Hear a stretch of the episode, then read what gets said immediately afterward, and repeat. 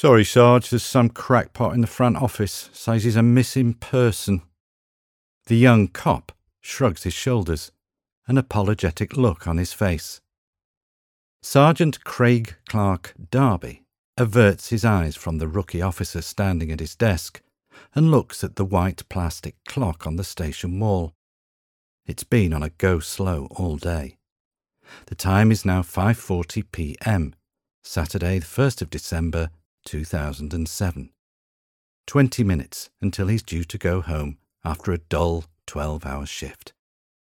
For fuck's sake, he mutters as he begrudgingly heads out to see who it is who has wandered off the street with the sole intent of ruining his Saturday evening.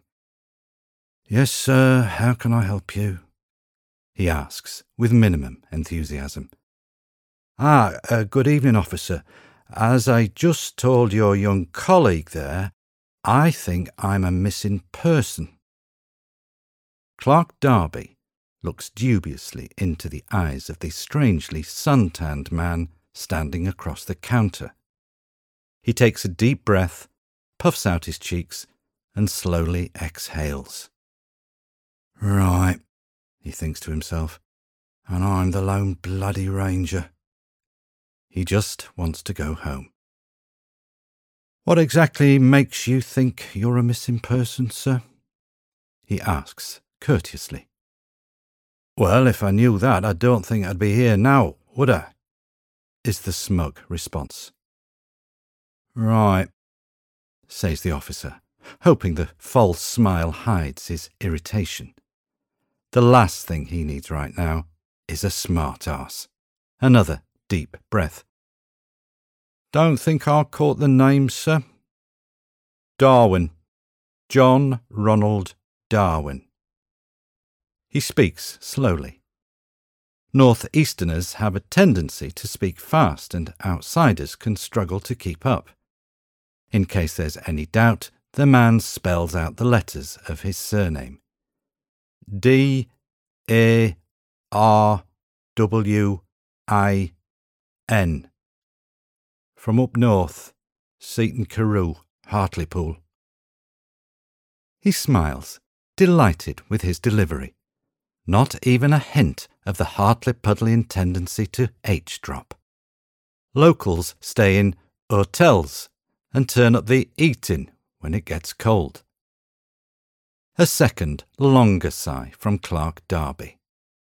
This oddball has been here five minutes, but the uniformed section sergeant at London's West End Central Police Station is already weary.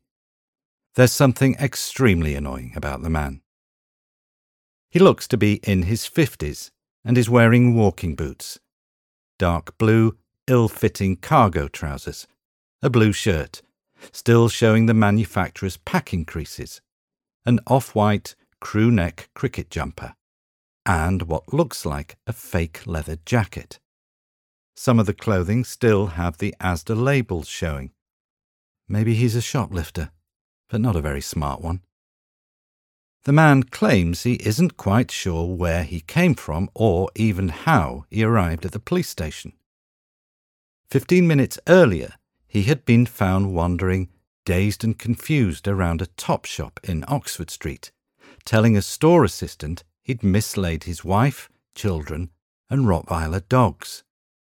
The baffled girl had called a security guard, who, somewhat reluctantly, given the icy weather, walked him around the corner to the drab Greystone police station at 27 Savile Row, W1. I was wondering why are all the Christmas lights on when it's only June? he asks.